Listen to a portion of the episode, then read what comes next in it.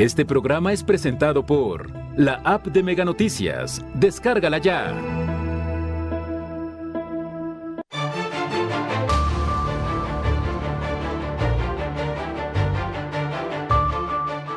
Denuncian 30 mil pesos de indemnización a familiares de fallecidos en accidente de Comala.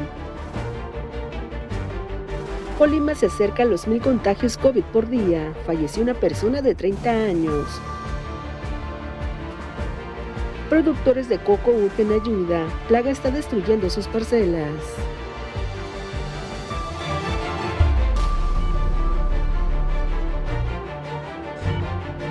Mega Noticias Colima, con Dinora Aguirre.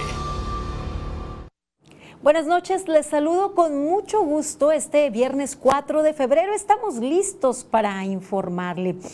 La producción de coco, más allá de ser un emblema, las palmeras, los eh, cocos en nuestra entidad, pues también eh, es, es, rica. Sin embargo, los productores señalan el abandono por parte de las autoridades de los tres niveles de gobierno y también pues hacen un llamado de auxilio puesto que las plagas están atacando eh, a pues, las palmeras.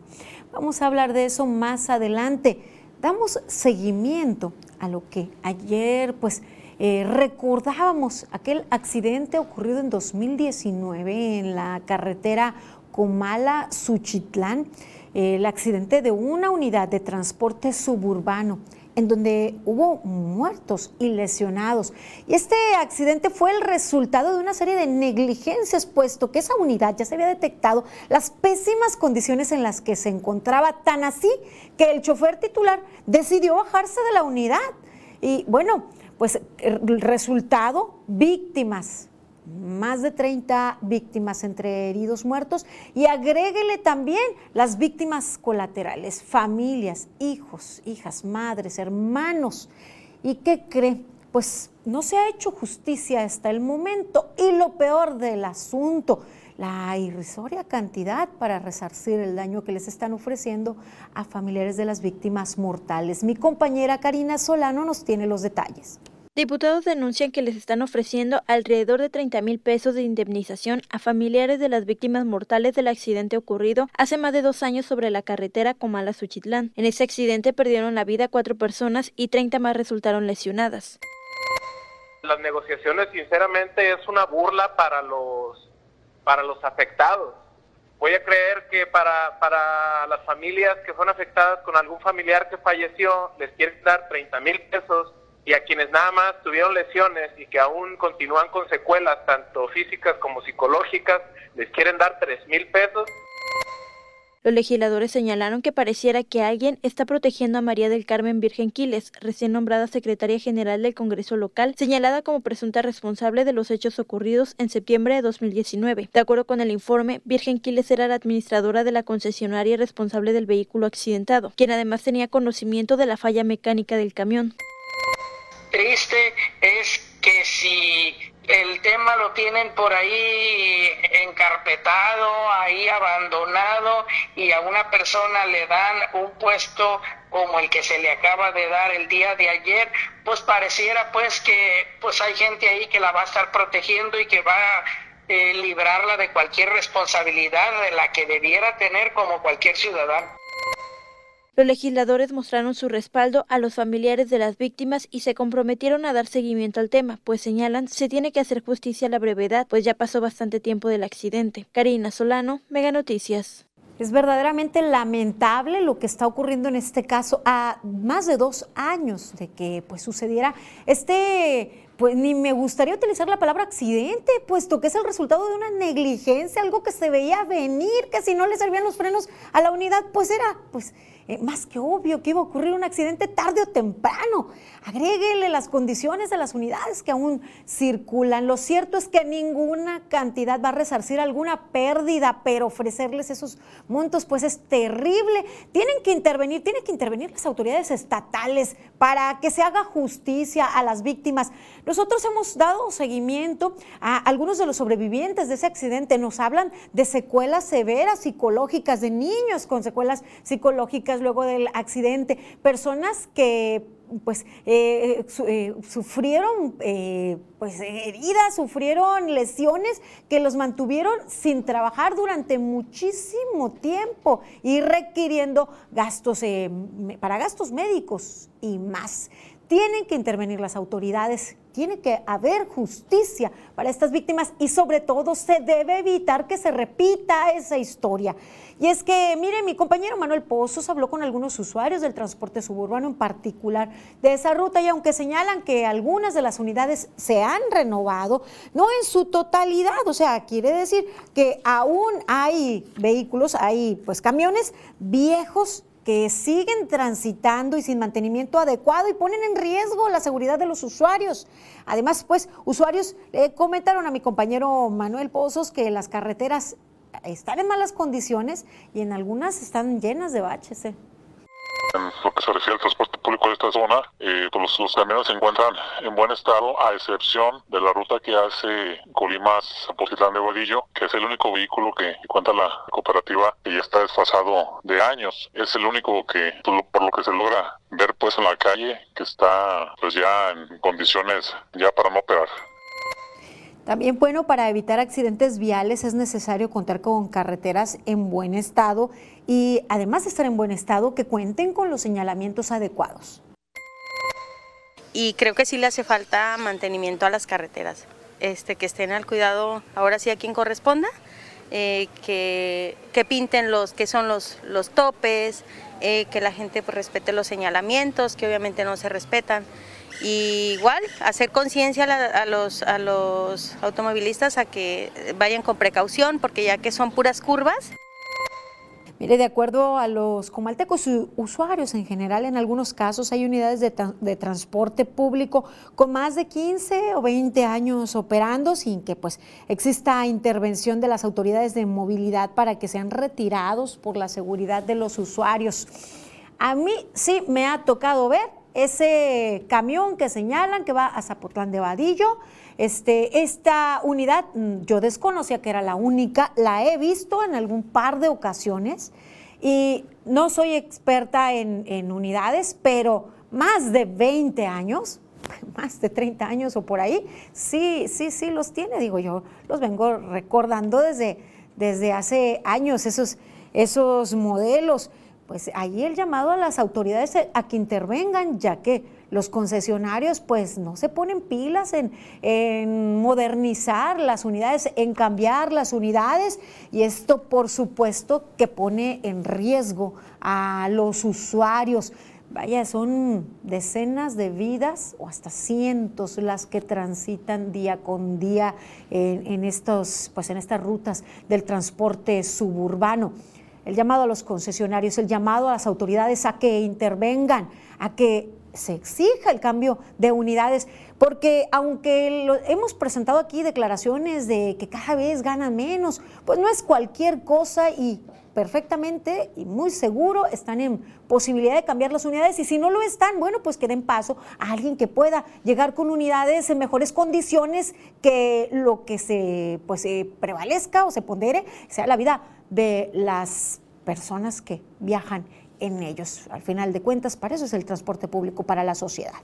Miren, otro tema, pero que tiene que ver también con caminos. A partir de este 4 de febrero quedó abierto el camino Villa de Álvarez Minatitlán, la carretera, pues en las modificaciones o habilitación que se le realizó luego de que concluyeron los trabajos de la empresa minera para pues hacer esta zona transitable. En septiembre del 2021 en esta carretera ocurrieron múltiples derrumbes que por cierto recordará usted cobraron la vida de, de una persona y dejaron pues la vialidad intransitable. Actualmente se encuentra pues un, como un camino de terracería. Las autoridades han informado, a pesar de esto, pues que están en condiciones de ser utilizadas por todo tipo de vehículos y esperemos que se trabaje en materia para que pues se busquen otras alternativas rápidas, eficientes y seguras para los usuarios, sobre todo seguras para quienes transitan por ahí. Vamos ahora a nuestra sección editorial, 100 palabras de Juan Carlos Zúñiga. De Juan Carlos Zúñiga. A reserva de que haya otra entrega, el reportaje sobre el estilo de vida de José Ramón López Beltrán, hijo del presidente y su esposa, queda a deber porque no se va al fondo. El texto deja abierta la posibilidad de que exista un conflicto de intereses porque la nuera y el hijo de AMLO vivieron en una casa propiedad de un alto ejecutivo de una empresa petrolera que tiene contratos con Pemex. No precisan si la casa fue prestada o rentada o si hubo algún intercambio de favores. Al no tener contundencia, como en su momento sí la tuvo la investigación periodística sobre la Casa Blanca de Peña Nieto, el reportaje se centra en los lujos con los que vive la pareja. Y claro que es tema porque contradice el discurso de austeridad del presidente, pero tampoco el reportaje comprueba que los lujos hayan sido pagados con recursos públicos o con dinero privado producto del tráfico de influencias. Lo cierto es que ni el reportaje es contundente, ni la reacción del presidente la más adecuada al irse en contra de la prensa en lugar de ordenar una investigación. Y continuamos con más información en otro tema que tiene que ver con la salud. En Colima ha incrementado la prevalencia de cáncer en los últimos años. De acuerdo con información de la Secretaría de Salud, la mortalidad es de 610 pacientes por cada 100 mil habitantes. Sin embargo, se estima que para 2035 la cifra se podría duplicar desafortunadamente vemos que va en incremento porque también se hace más diagnóstico, ¿no? Eh, la mortalidad tiene mucho que ver con la etapa en la que se diagnostica, eh, pero entre más diagnóstico se haga, pues indudablemente más, más datos de mortalidad tenemos. Por año se pronostican en promedio 536 casos nuevos, siendo las mujeres mayores de 75 el grupo que más padece eh, de cáncer. Sin embargo, cualquier grupo poblacional está en riesgo, nadie está exento. Los tipos de cáncer más comunes en mujeres son el cáncer de mama con 28%, el cérvico uterino con 9%, el colorectal con 6% y el de endometrio el, de, el 5%, mientras que en los varones el cáncer de próstata lidera la lista con un 30%, el de colon 9% y el cáncer de pulmón registra un 5%. Digamos que se, tratan hasta 37 tipos diferentes de cáncer en nuestro en nuestra entidad. Sin duda el municipio predominante pues es la capital, Colima, pero en segundo lugar tenemos a Manzanillo y la verdad es que Manzanillo la verdad, ya está a la, pues esperamos que en los próximos años esté a la par de, de Colima, ¿eh? Es así la situación y recuerden que en este tema no se puede predecir pero sí se puede detectar oportunamente y eso podría ser la diferencia entre pues, sobrevivir al cáncer. Hay que hacerse revisiones de rutina y más si existen antecedentes familiares y ante cualquier sintomatología extraña o ante, pues en el caso de las mujeres, no olviden eh, tratar de detectar oportunamente alguna irregularidad en, en, en mamas, en senos y acudir al médico pues a revisiones por lo menos un par de veces al año, hacerse también el papá Nicolau y los hombres a partir de los 40 acudir también con el especialista. Continuamos con temas de salud, pero ya no tratando el tema del cáncer. Ahora le actualizo eh, las cifras COVID en nuestra entidad. Y es que miren la última jornada, en el último corte le rascamos casi a los mil nuevos casos. Se han eh, revisado, se han realizado 97.133 pruebas desde marzo del 2020 al corte del día de ayer, 3 de febrero del 2022. Estas pruebas se han realizado en 95.530 casos en personas que residen en nuestra entidad, pero también acuden eh, personas de entidades vecinas a recibir atención médica, les realizan la prueba, a 1.603 le han realizado prueba. Y mire, eh, le presento a continuación el corte de, los últimos eh, cinco días antes del día 3 de, febrero. Del 29 al 2, 29 de enero al 2 de febrero, mire usted, 2.458 casos nuevos de la COVID-19, un panorama que ni siquiera habríamos imaginado hace un año. El día 29 se detectaron 641 casos. El domingo parecía pues que teníamos esperanza y que descendería el número de casos, ya que se registraron 169 nuevos casos. El día 31, lunes, 233 nuevos casos. Y vamos de nueva cuenta para arriba. Y es que esas fiestas de fin de semana, miren, el día primero, eh, primero de febrero, martes, 668 nuevos casos se registraron. El día 2, 747, mientras que el 3, el 3 de febrero, llegamos a 942 nuevos casos, un nuevo récord terrible. Con esto, del 29 de enero al 3 de febrero se registraron 3.400 casos en menos de una semana, en casi una semana, 3.400 nuevos casos. Desafortunadamente, cinco personas murieron a causa de la COVID-19. Y mire, de las 97.133 pruebas que se han realizado en nuestra entidad, en 49.912 casos han resultado negativas, mientras que en 45.584 casos han resultado positivas. De estos casos, 37.730 se han recuperado. Desafortunadamente, 2.264 personas han muerto a causa de complicaciones por la COVID-19. Mire usted la cifra, la cifra de casos activos. Vaya, el año pasado ni siquiera en acumulado nos acercábamos pues, a, a imaginar este panorama. 7.819 casos activos. Colima y Villa de Álvarez acumulan el mayor número de casos y en conjunto pues es el verdadero foco rojo. Colima registra 2.760 casos activos. Le sigue Villa de Álvarez con 2.011 casos activos. En conjunto, 4.771 casos activos en estos dos municipios. Enseguida Manzanillo con 1.615.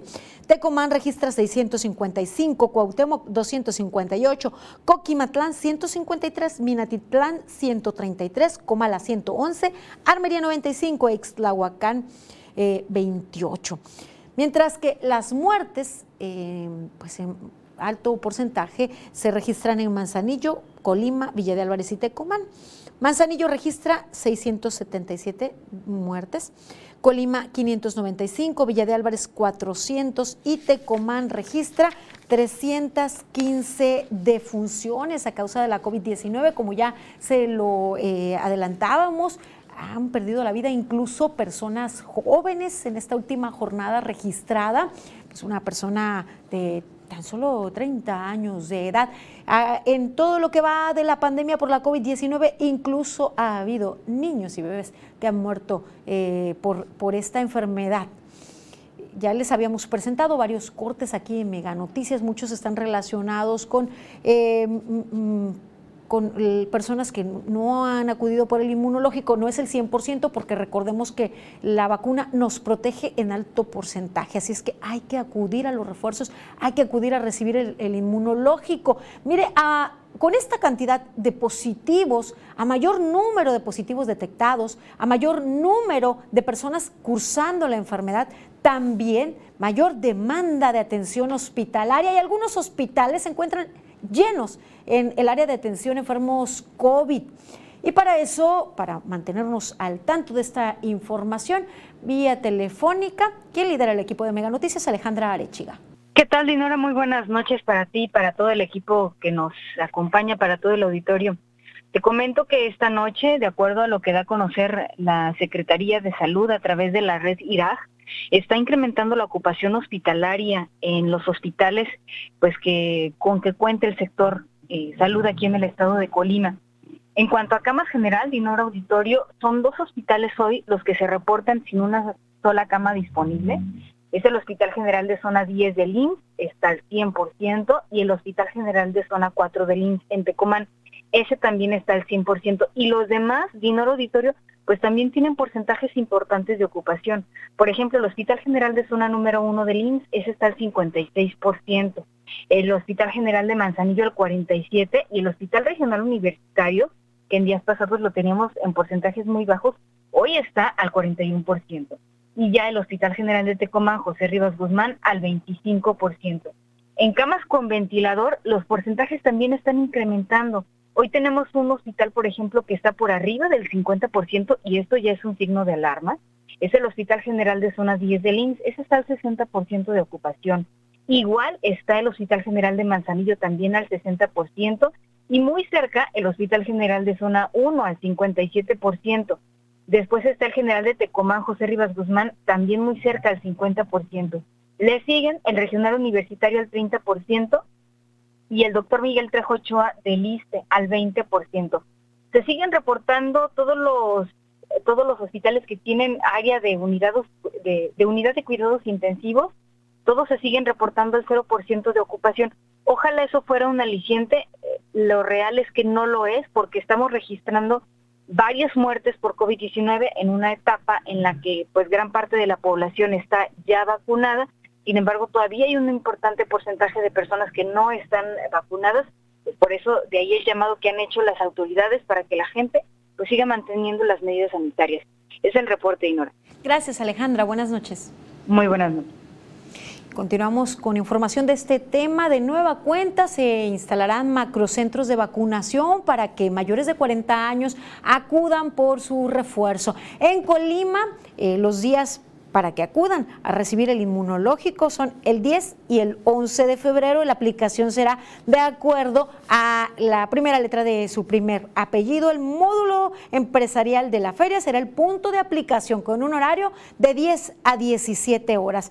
Esto en Colima. En el caso de Villa de Álvarez, las fechas las mismas, la dinámica similar de acuerdo a su apellido, de la A a la L el 10, de la M a la Z el 11 de febrero. Tanto en Colima como en Villa de Álvarez, la cita en Villa de Álvarez es en el Casino de los Burócratas con el mismo horario. También para los municipios costeros hay programación para dosis de refuerzo. El día 10 en Manzanillo, en la unidad deportiva Tubo Gómez, y el día, eh, perdón, los dos días, eh, en 10 y 11, y en Tecomán el punto en donde se instalará el macrocentro será el Parque González Lugo con el mismo horario, 10 a 17 horas y está dirigido para todas las personas mayores de 40 años que ya hayan recibido sus dos dosis antes del 10 de octubre del 2021.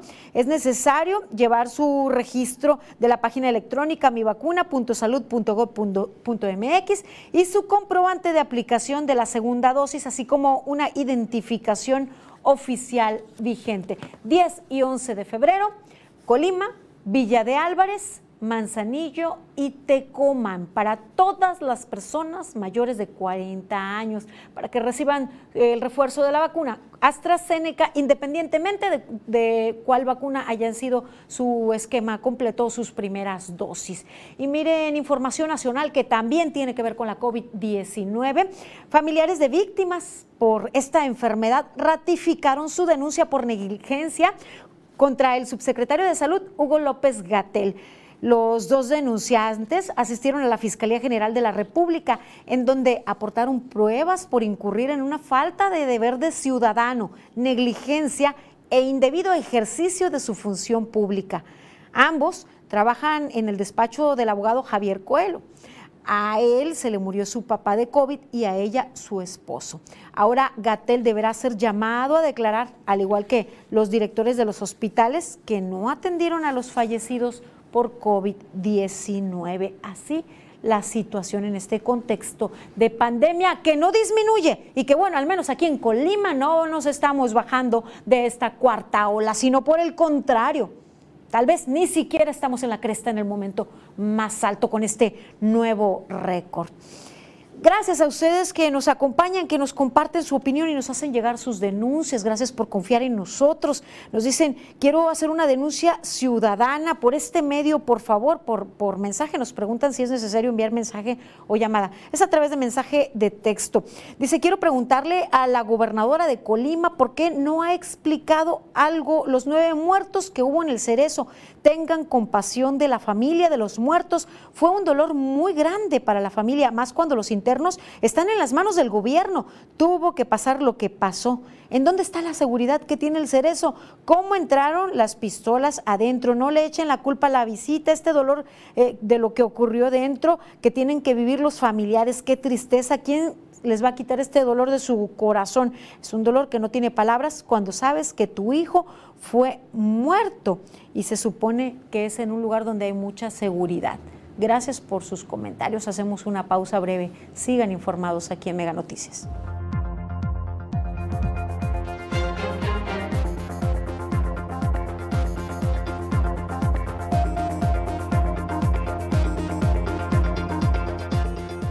Al menos 150 escuelas no han podido volver a clases presenciales.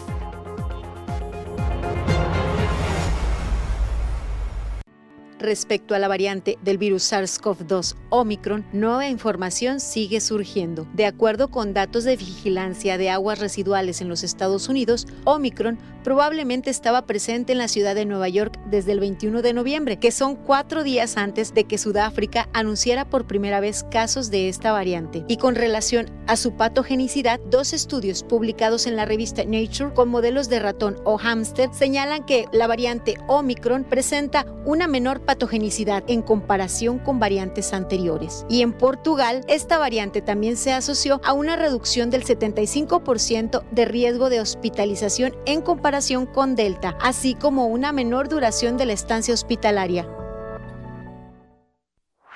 Los Warriors quieren confirmar superioridad ante un Jazz que dará batalla. Encuentra lo que te mueve por Megacable.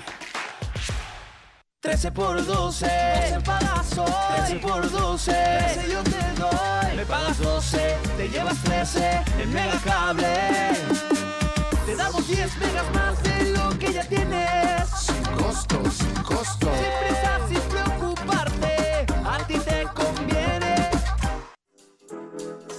Megacable solicita ejecutivo de venta de publicidad. Edad de 24 a 45 años. Sexo indistinto. Acostumbrado a trabajo por objetivos. Disponibilidad de horario. Auto propio. Sueldo base más comisión. Apoyo para gasolina. Capacitación.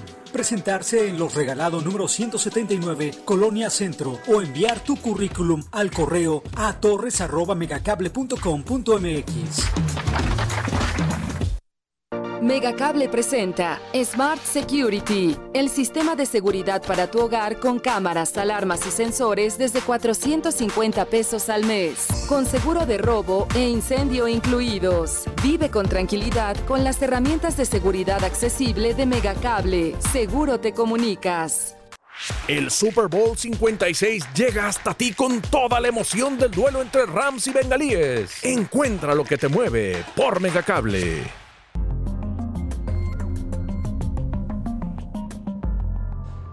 Normalistas detenidos y policías heridos luego de enfrentamiento en Guerrero. Le presentaremos los detalles.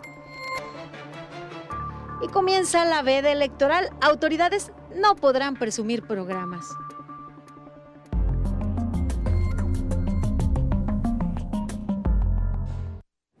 Y seguimos con más información aquí en Mega Noticias. Mire, de acuerdo con el presidente de la Asociación de Padres de Familia, Julio Magaña, son alrededor de 150 planteles que no están en condiciones para que los estudiantes vuelvan a recibir sus clases presenciales. Y pues estos planteles no están en las condiciones debido a diferentes circunstancias, eh, principalmente por temas que tienen que ver con la salud, pero sobre todo por robos que han ocurrido en los planteles sí se vio agravada la situación de la vandalización el robo de, los mismos, en donde iniciaron con algunos electrónicos y material educativo y en algunos casos han arrasado hasta con los sistemas de instalación eléctrica, tuberías de los sanitarios, que sí han dejado a muchas escuelas verdaderamente imposibilitadas de recibir a los alumnos y a los maestros. Mire, y ante la pregunta sobre a quién correspondía mantener vigilados los planteles durante el periodo de contingencia para evitar que ocurrieran estos robos, Magaña Cervantes señaló que la responsabilidad es compartida creo que sí es importante que no solo las autoridades educativas o, de seguridad pública pues asumamos el rol que nos corresponde y podamos pues eh, tratar en la medida de lo posible cuidar un patrimonio que no es solo del gobierno, sino de la sociedad misma y de las familias que reciben el beneficio en cada plantel. El dirigente de la asociación exhortó a padres de familia a que retomen su participación en los planteles escolares para que organizados con autoridades y personal docente se puedan solventar todas las necesidades que se están presentando en las escuelas. ¿Qué piensa usted al respecto? Desafortunado, si hablamos de este pues, número 150, imagine usted cuántas niñas y niños jóvenes no pueden reanudar clases presenciales. Sin embargo, y aunque nos corresponde nuestra parte, a quien le toca el tema de seguridad pues, son autoridades municipales y son autoridades estatales. A ellos les corresponde a, pues, mantener la seguridad no solo de las escuelas, de la ciudadanía, y algo está pasando, ¿no? Hay un problema en materia de prevención y por supuesto que también cuando ocurren estos robos, los responsables nunca, nunca son detenidos. Y mire, seguimos en el mismo promedio en robo de vehículos en los últimos cuatro días. 33 vehículos han sido robados en estos últimos cuatro días. Le comento el día 31 de enero, el lunes hay un registro de 11 vehículos robados. El primero de febrero, 14 vehículos fueron robados. El 2 de febrero, 5 y el 3 de febrero, 3 vehículos, 3 unidades fueron robadas. Así la situación en este delito que desafortunadamente no le tengo buenas noticias y le actualizo día con día no hay disminución, no hay un impacto de programas o planes de seguridad. Y mire, este día se registró un enfrentamiento entre normalistas y la Guardia Nacional. Veamos la información. Cinco normalistas de Ayotzinapa detenidos, 14 elementos de la Guardia Nacional y seis de la Policía Estatal heridos. Fue el saldo tras el enfrentamiento entre los estudiantes y uniformados en la caseta Palo Blanco de la autopista del Sol de Chilpancingo. Minutos antes del mediodía, más de 800 agentes con equipos antimotines de la Guardia Nacional y Policía Estatal resguardaron la caseta para impedir su toma, pues en el lugar había al menos 10 autobuses con normalistas manifestándose.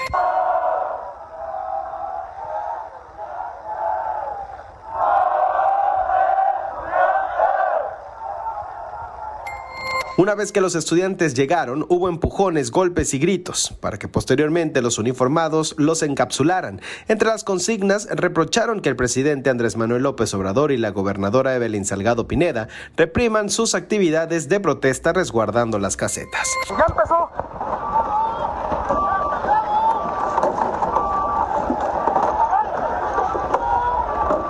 Cuidado con las piedras, cuidado con las piedras.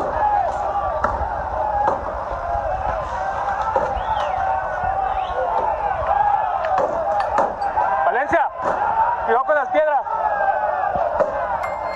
Después de varios minutos de empujones, gritos y golpes, la Guardia Nacional les abrió el paso. Sin embargo, un mando de la Policía Estatal ordenó revisar los autobuses, causando la molestia de los estudiantes. Ahí comenzó el enfrentamiento. Primero hubo lanzamiento de petardos, gas lacrimógeno y piedras.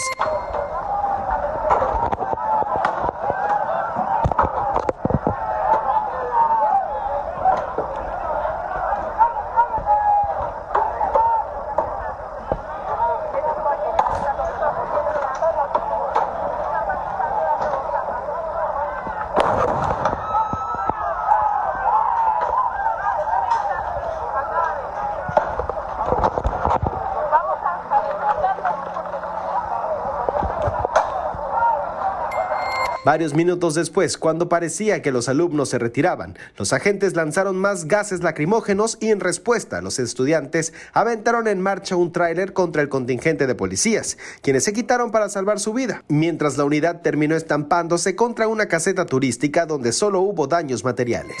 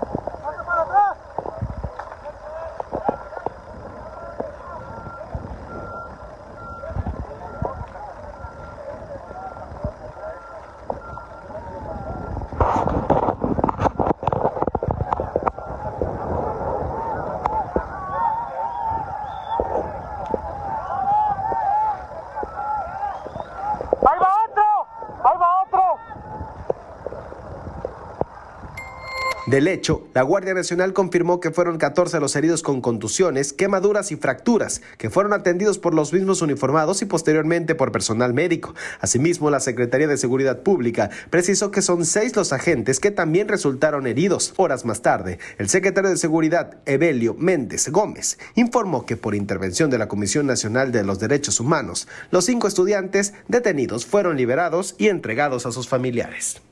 Eliud Patiño, Mega Noticias. Mire, pues desafortunada situación que de nueva cuenta se presenta con los jóvenes estudiantes. Es momento, pues, que se acerquen y atiendan las demandas. Miren, eh, mientras más se esforzó el INE para pues, realizar la revocación de mandato, más trabas le pusieron los legisladores y el partido que supuestamente está interesado en realizar esta consulta. Así lo aseguró este viernes el consejero presidente Lorenzo Córdoba al encabezar la sesión extraordinaria del INE, en donde se discutieron y aprobaron las modificaciones presupuestales para poder llevar a cabo este proceso electoral. Es muy lamentable que todo este proceso se haya prestado para intentar descalificar a la autoridad electoral tratando de apuntalar la falsa narrativa de que el INE no quiere e impide la revocación de mandato. Nada más lejano de la realidad.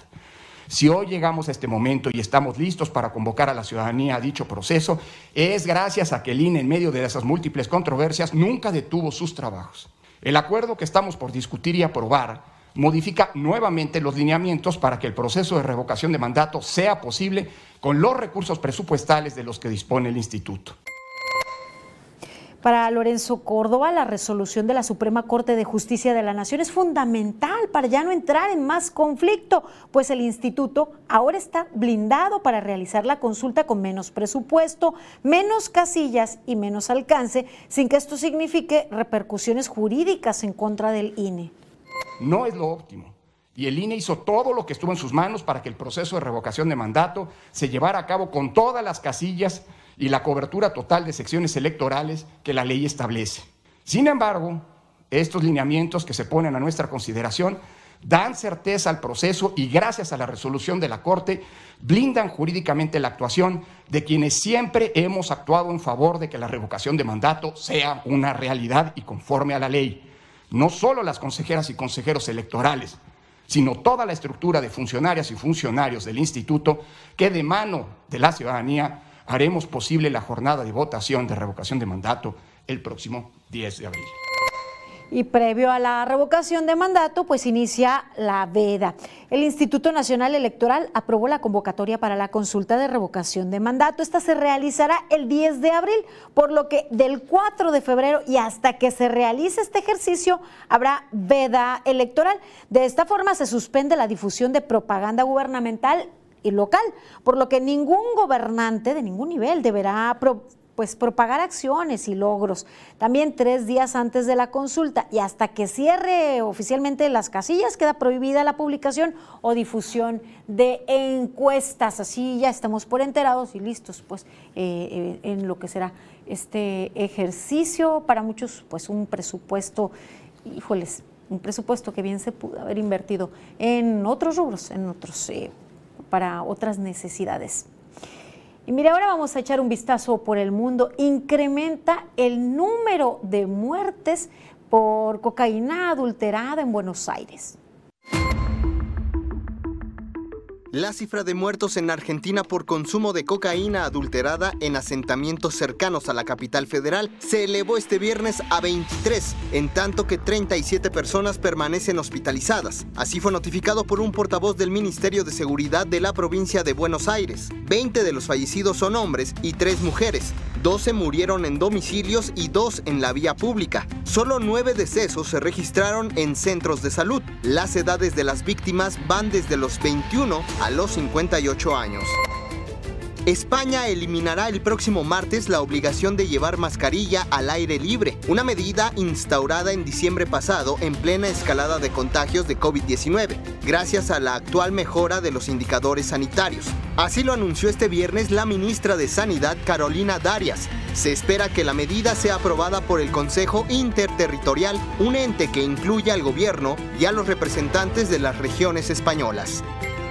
Científicos han detectado una variante del virus de inmunodeficiencia humana, VIH, altamente contagiosa, que comenzó a circular en los Países Bajos en la década de 1990. De acuerdo con las investigaciones, este hallazgo científico es totalmente raro, pero de momento no debería causar pánico entre la gente. La variante responde a tratamientos existentes y ha ido en declive desde el 2010. Además, el descubrimiento podría ayudar a entender mejor cómo el VIH ataca a las células humanas. La petrolera española Repsol prometió este jueves terminar en marzo la limpieza de la costa central de Perú, afectada por un derrame en el mar de casi 12 mil barriles de crudo el 15 de enero. El director de seguridad medioambiental de la empresa, José Terol, aseguró a la prensa que en las zonas costeras de difícil acceso, como acantilados y roqueríos, la limpieza tomará más tiempo. Sin embargo, a mediados de febrero ya no habrá manchas en el mar.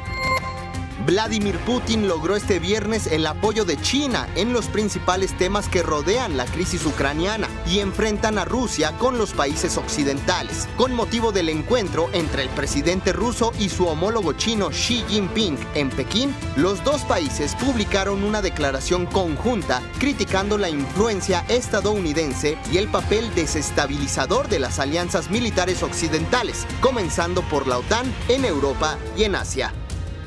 Mega Noticias, Rodrigo Muñoz.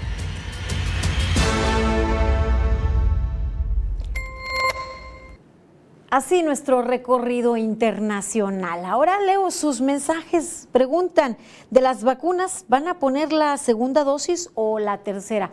De las fechas que aquí le informé, 10 y 11 de febrero, es para los refuerzos. Y este refuerzo es para quien ya tiene su esquema completo de vacuna de la COVID-19, independientemente de con cuál eh, laboratorio haya sido la vacuna. Nos reportan, dice, denuncio que eh, están deteniendo la pensión de 65 y más a mi mamá. Solo unas veces se la entregaron. Después le comentan que tiene un error en el acta de nacimiento porque existe otra persona con su mismo nombre y apellido y esa persona ya falleció. Y que dicen también que le están cobrando doble la pensión y no es así. Ya desde el año pasado no le entregan nada, solo unas veces le entregaron. Gracias por confiar en nosotros y por hacer llegar esta denuncia. Hacemos una pausa breve. Sigan informados aquí en Mega Noticias.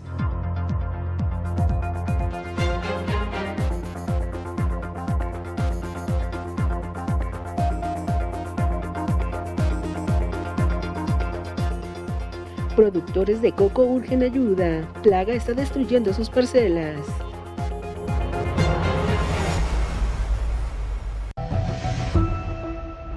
Es cierto que México viene de años de decadencia en su estructura social y económica. Es cierto que arrastramos décadas de mafias corruptas e impunidad. Es cierto que las cosas no van a cambiar de la noche a la mañana. Eso ya lo sabemos, pero lo que necesitamos es ver resultados. Niveles históricos de violencia, desigualdad y pobreza, desabasto criminal de medicamentos y vacunas y ya ni hablar del manejo de la pandemia. Ni siquiera hay combate frontal a la corrupción e impunidad. Estamos peor. Los gobiernos están cada vez más lejos de los mexicanos y de las víctimas. El pago de lealtades ciegas y sumisas con curules, embajadas y cargos para apuntalar proyectos personales solo dotan de impunidad y minan cada vez más el Estado de Derecho. No ayudan al país. No es posible que las culpas del pasado se ocupen para justificar a los culpables del presente. La mentira y el cinismo no puede ser la receta diaria para evadir las consecuencias de la ignorancia, inexperiencia o perversión. Necesitamos resultados, no espejismos. Los Warriors quieren confirmar superioridad ante un Jazz que dará batalla. Encuentra lo que te mueve por Megacable. 13 por 12, 12 pagas hoy. 13 por 12, 13 yo te doy. Me pagas 12, te llevas 13 en Megacable. Te damos 10 megas más de lo que ya tienes. Sin costo, sin costo. Sin prisa, sin preocuparte, a ti te conviene.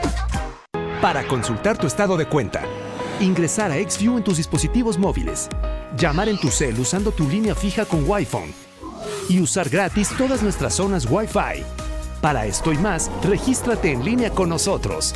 Solo entra a megacable.com.mx, da clic en mi cuenta y después en Regístrate aquí. Ingresa tus datos como vienen en tu estado de cuenta, crea tu contraseña y listo. Aprovecha mejor todos los servicios que tenemos para ti. Megacable. El duelo felino Pumas contra León llega para amenizar tu fin de semana. Encuentra lo que te mueve por Megacable.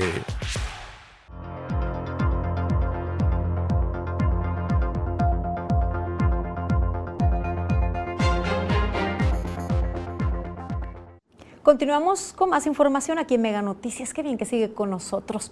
El suelo de Colima es rico y desde hace siglos de manera natural se ha eh, pues, encontrado como si fuera endémica, no lo es, las palmeras. Y la producción de coco es muy provechosa para la entidad.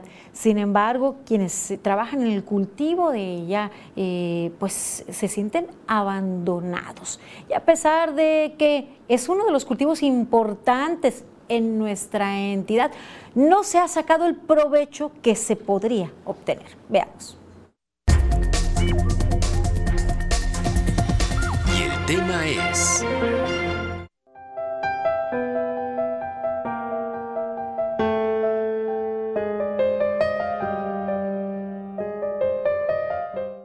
Colima ocupa el segundo lugar nacional en producción de coco. Actualmente se cuenta con aproximadamente 14.000 hectáreas de palma de coco, 13.000 de Alto Pacífico y 1.000 de Nano Verde. De acuerdo con Miguel Ángel Cavazos Ceballos, presidente del Sistema Producto Palma de Coco en el estado de Colima, actualmente producen al año alrededor de 658 millones de cocos. El coco es, el, es el único cultivo, creo yo, que se aprovecha al 100%, ya que el pues usted sabe los, beneficios que tiene el agua, la pueden mandar embotellada y tienen tiene muchísima demanda el agua, yo creo que a nivel mundial. El aceite de coco también para la cosmetología, para, para la medicina, o sea, tiene, tiene muy buena demanda. Las fibras de coco se utilizan para los cultivos como frambuesa, tomate, pimiento y agricultura protegida, mientras que el hueso lo hace en carbón, que al activarlo sirve para clarificar petróleo, quitar el cloro a las albercas, para las bebidas y otras funciones medicinales. El coco como fruta se exporta principalmente a Estados Unidos y en el mercado nacional a estados del norte. En el caso del aceite se vende a empresas y algunas jaboneras de Colombia y países de Centroamérica. En el caso de las fibras se venden a nivel nacional y se exporta a Estados Unidos, Colombia y Perú. De acuerdo con productores, a pesar de que en años anteriores la producción había presentado una disminución significativa y a que les bajó el precio, este año estiman que será bueno para la producción. La gente va a comprar a ya sea fruta o coco destopado, como le llamamos, para, para la industria. Este sí, porque realmente Colima no le da no le da abasto a la, a la a la, a la agroindustria que tenemos aquí y vaya que tenemos muy buena agroindustria se trata de alrededor de 900 productores de coco en Colima, quienes generan alrededor de 20.000 empleos directos e indirectos. Para que Colima vuelva a ser principal productor de coco en el país, se requieren nuevas plantaciones. Karina Solano, Mega Noticias. Fuimos líderes, en este momento no lo somos, pero sí estamos entre las cinco entidades que cultivan el 98% de, de, el coco y nuestro país se encuentra en octavo lugar a nivel mundial de producción de coco y en Latinoamérica somos segundo lugar, solo luego de Brasil. Pero ¿cómo está la situación en cuanto a la producción? Mi compañero Manuel Pozos nos tiene los detalles. Pese a que la producción de coco es una de las más provechosas de la entidad por todos los derivados que se pueden obtener y comercializar, el productor Cecilio Gutiérrez Silva aseguró que el sector está completamente abandonado por las autoridades de los tres niveles de gobierno y actualmente enfrentan uno de los peores periodos de la plaga del picudo negro o mayate prieto. Nos está afectando demasiado. Yo tanteo, hay un investigador que dice que esto no va a durar 10 años los palmares.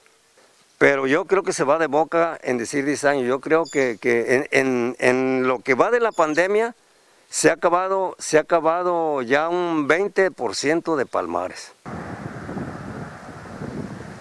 A un costado de la autopista Manzanillo-Colima, principalmente entre los tres municipios costeros, se pueden observar kilómetros y kilómetros de huertos de palmas de coco.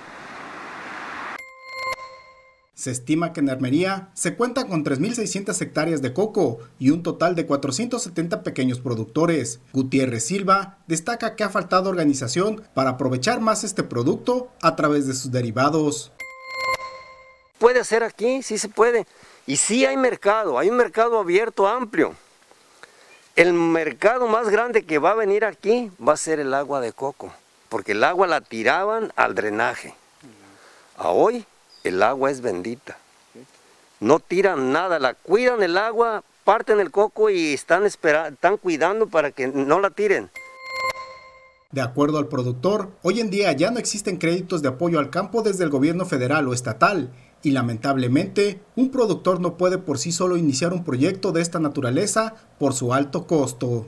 Manuel Pozos, Mega Noticias.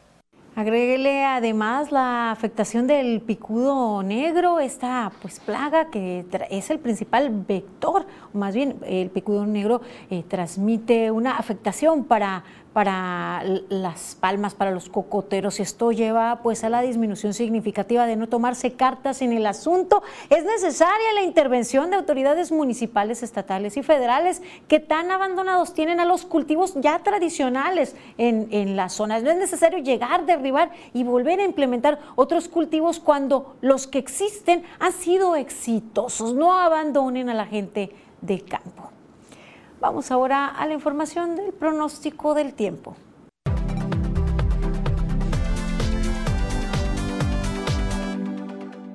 Amigos, qué gusto saludarles. Aquí les tengo el pronóstico del tiempo y este es el panorama que estaremos viendo en este sábado, inicio de un largo puente. Y miren, pues buenas condiciones. Tenemos sí algo de nubosidad, un centro de baja presión, pero nada que nos vaya a traer ni precipitaciones ni cambios significativos. Así que sí, es un buen sábado el que tenemos a la vista. Entremos a detalle y le hablo de números. Le comento que en Tecomán la temperatura máxima será de 29 grados, mientras que Manzanillo verá los 27 nosotros aquí tendremos 31 en un día preferentemente despejado y en esos mismos 31 nos vamos todo el puente y baja un poquito a mediados de la próxima semana. Este es el pronóstico del tiempo de Mega Noticias.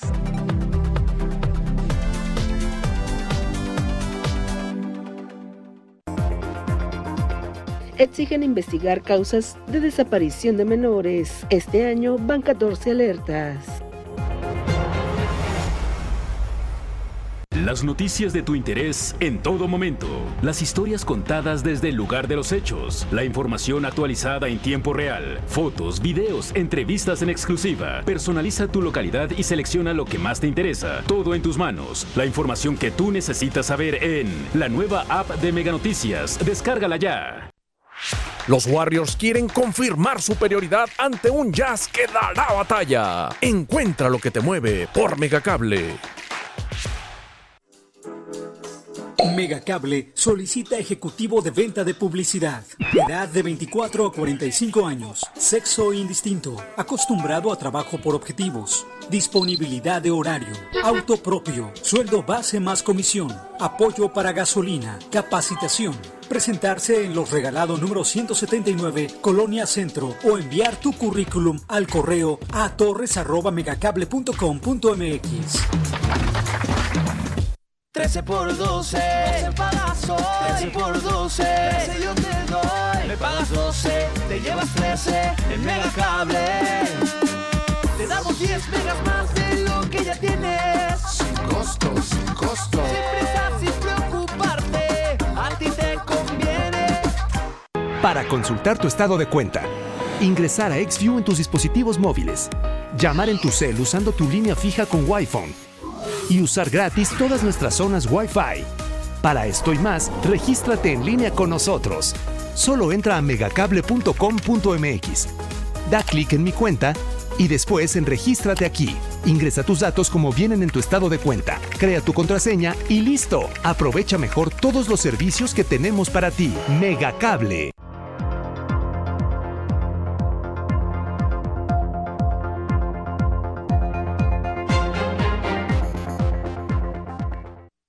Seguimos con más información. Qué bien que continúa con nosotros enseguida lo destacado de las redes sociales con Franz Borja.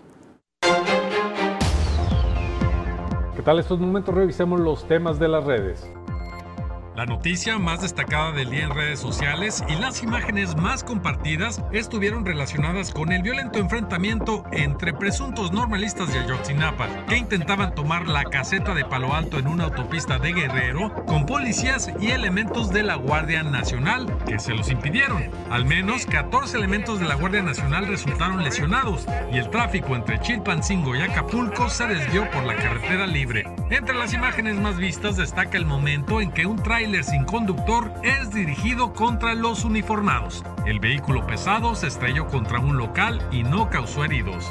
Ahora viene un camión, un camión en punto de arrollar prácticamente a los policías. Esta semana se celebró el Año Nuevo Lunar, también conocido como Año Nuevo Chino, y el gesto de una niña se volvió viral. Para proteger a su perro asustado de los juegos artificiales, la pequeña le cubrió las orejas. El tierno detalle dio la vuelta al mundo.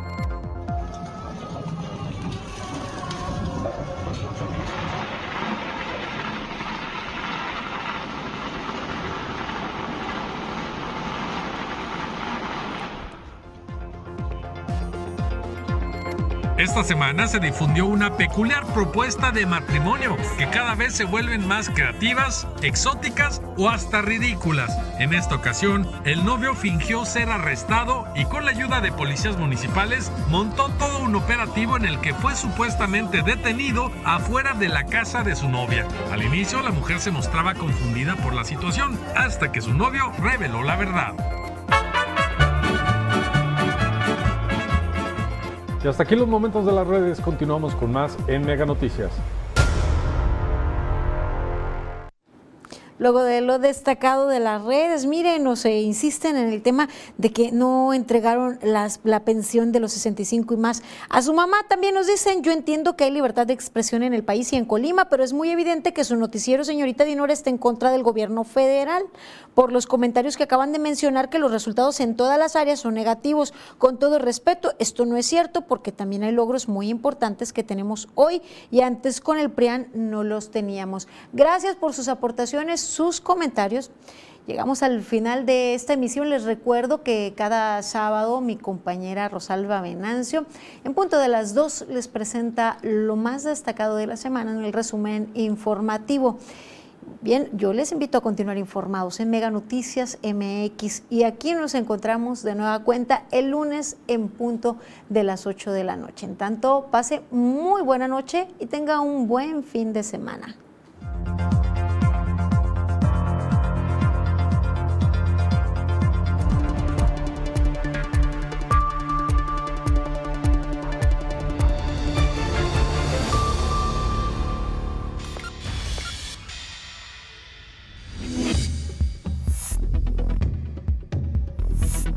Mega Noticias Colima.